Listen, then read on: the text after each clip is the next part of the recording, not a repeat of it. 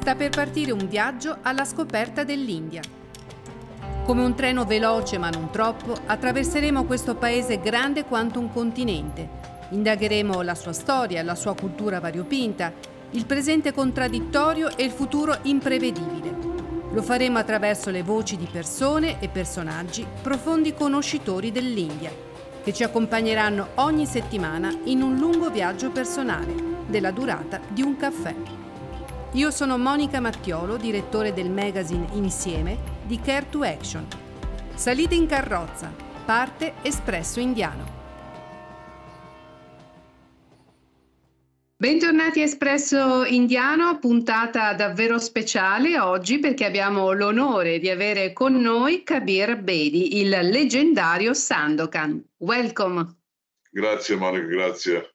Very, very happy to be on the program.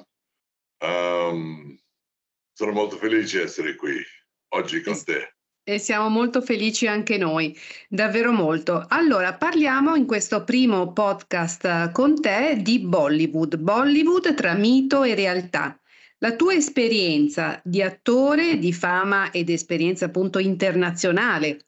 Hai lavorato in India, negli Stati Uniti, in Europa. Che cosa ti porta a pensare adesso dell'industria cinematografica indiana oggi, al momento?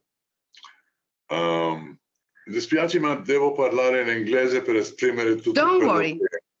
che um, devo spiegare. Um, allora, Bollywood is a very special kind of cinema. Il Bollywood è un cinema molto particolare, caratteristico dell'India. In questo genere la musica e la danza hanno un ruolo fondamentale.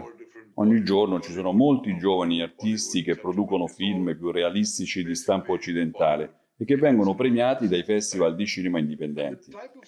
Tuttavia la stragrande maggioranza dei film indiani sono Bollywood. Nessun paese al mondo è esperto in tale genere più dell'India. Questo rende il Bollywood unico nel suo genere. Una delle ragioni per cui ho dovuto lasciare l'India è proprio questa. Dopo aver cominciato a recitare nei film Bollywood, ho capito che per diventare un attore di successo avrei dovuto danzare, cantare. Adoro il Bollywood, ma non danzare e cantare. Per questo motivo ho iniziato a guardarmi attorno per trovare opportunità di lavoro all'estero. Poi gli italiani sono venuti a Bombay cercando qualcuno che potesse interpretare il ruolo di Sandokan. Mi hanno conosciuto e mi hanno chiesto di andare a Roma per fare l'audizione. Io ho deciso di prendere l'occasione al volo e fortunatamente mi hanno dato la parte.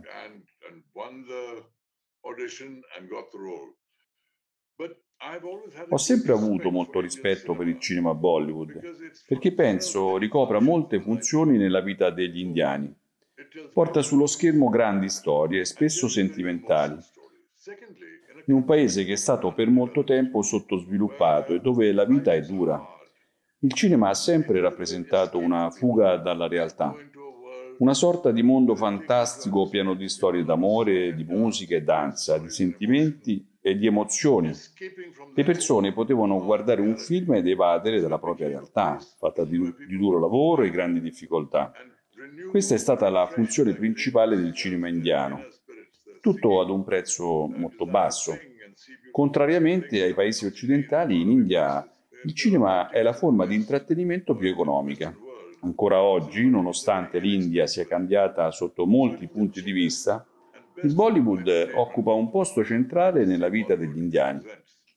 Thank you, Kabir. Uh, se ti guardi indietro, Kabir, com'è cambiato oggi il cinema nel tuo paese? Ci sono delle differenze o rimane quella grande traccia di cui ci parlavi, cioè l'evasione dalla realtà, il grande sogno? La tecnologia ha cambiato tutto. Ha reso il processo di produzione dei film totalmente diverso. A dire il vero, ho iniziato la mia carriera come regista. Ho lavorato in un'agenzia pubblicitaria per cinque anni, prima di diventare attore. Ricordo che eravamo molto attenti a calcolare il tempo delle riprese e girare solo le scene di cui avevamo bisogno, perché al tempo girare un film era molto costoso. Oggi, con l'utilizzo della tecnologia, i costi di produzione sono molto diminuiti tutto è digitale. Non importa quante scene vengono girate, il costo rimane invariato. Da questo punto di vista, la tecnologia ha dato molta libertà ai registi e al cinema stesso. Effetti speciali, registrazioni audio, 3D. Il cinema è cambiato radicalmente. Anche in India è così. Tuttavia, nonostante tutti questi cambiamenti, il cinema continua a basarsi sulle grandi storie che racconta. Molti sbagliano dicendo che in passato venivano prodotti film migliori rispetto al presente. Il fatto è che tendiamo a ricordare solo i bei film, non quelli brutti. Certamente ora tutto è diverso, ma sono stati prodotti dei bellissimi film in questi ultimi anni. E sono certo sarà anche così in futuro.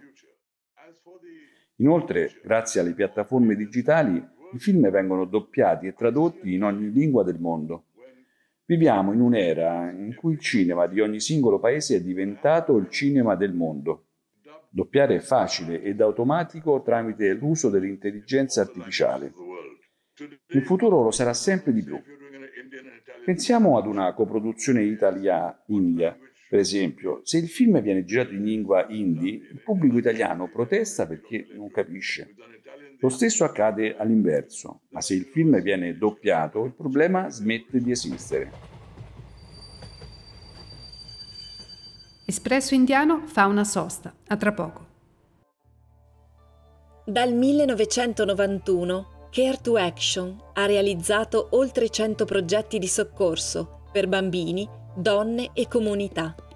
Oltre 7.000 persone appartenenti alle fasce più deboli della società indiana vengono sostenute ogni giorno, grazie al supporto di più di mille donatori dall'Italia e dall'estero. Un lavoro concreto che viene portato avanti con passione giorno dopo giorno, seguendo i tre pilastri su cui si basa l'associazione. Trasparenza nell'utilizzo dei fondi, sostenibilità dei progetti e cooperazione con comunità e autorità locali. Scopri di più su caretoaction.org. Espresso Indiano riparte. Capire, il cinema ha una valenza incredibilmente importante per la società indiana. Eh, sappiamo che chi fa l'attore famoso, soprattutto a Bollywood, diventa non solo una star, ma spesso anche un politico, un uomo d'affari, insomma una uh, figura centrale anche nella politica e nella società indiana. Come spieghi questo legame emotivo e anche simbolico tra il cinema indiano e il tuo popolo?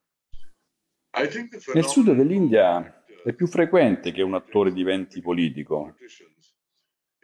Molti attori, attrici e registi famosi sono entrati in politica con grande successo e hanno fondato partiti molto influenti. Nel nord dell'India questo non accade. La maggior parte degli attori rimangono al di fuori della politica. Certamente appoggiano tale o tale partito, ma non partecipano attivamente alla vita politica del paese, a parte qualche rara eccezione. In generale questo fenomeno è molto più presente al sud che al nord dell'India. Thank you very very much Kabir Bedi, thank you for being with us. Grazie mille per essere stato con noi a Espresso Indiano. Alle prossime puntate. Thank you Arga, thank you. Espresso Indiano è stato realizzato grazie al supporto di Care to Action. Da più di 30 anni Care to Action opera nel sud dell'India, garantendo istruzione e diritti ai bambini, consapevolezza ed empowerment alle donne, lavorando con e per comunità marginalizzate. Scopri di più su caretoaction.org. Appuntamento alla prossima settimana, ovunque tu voglia ascoltarci.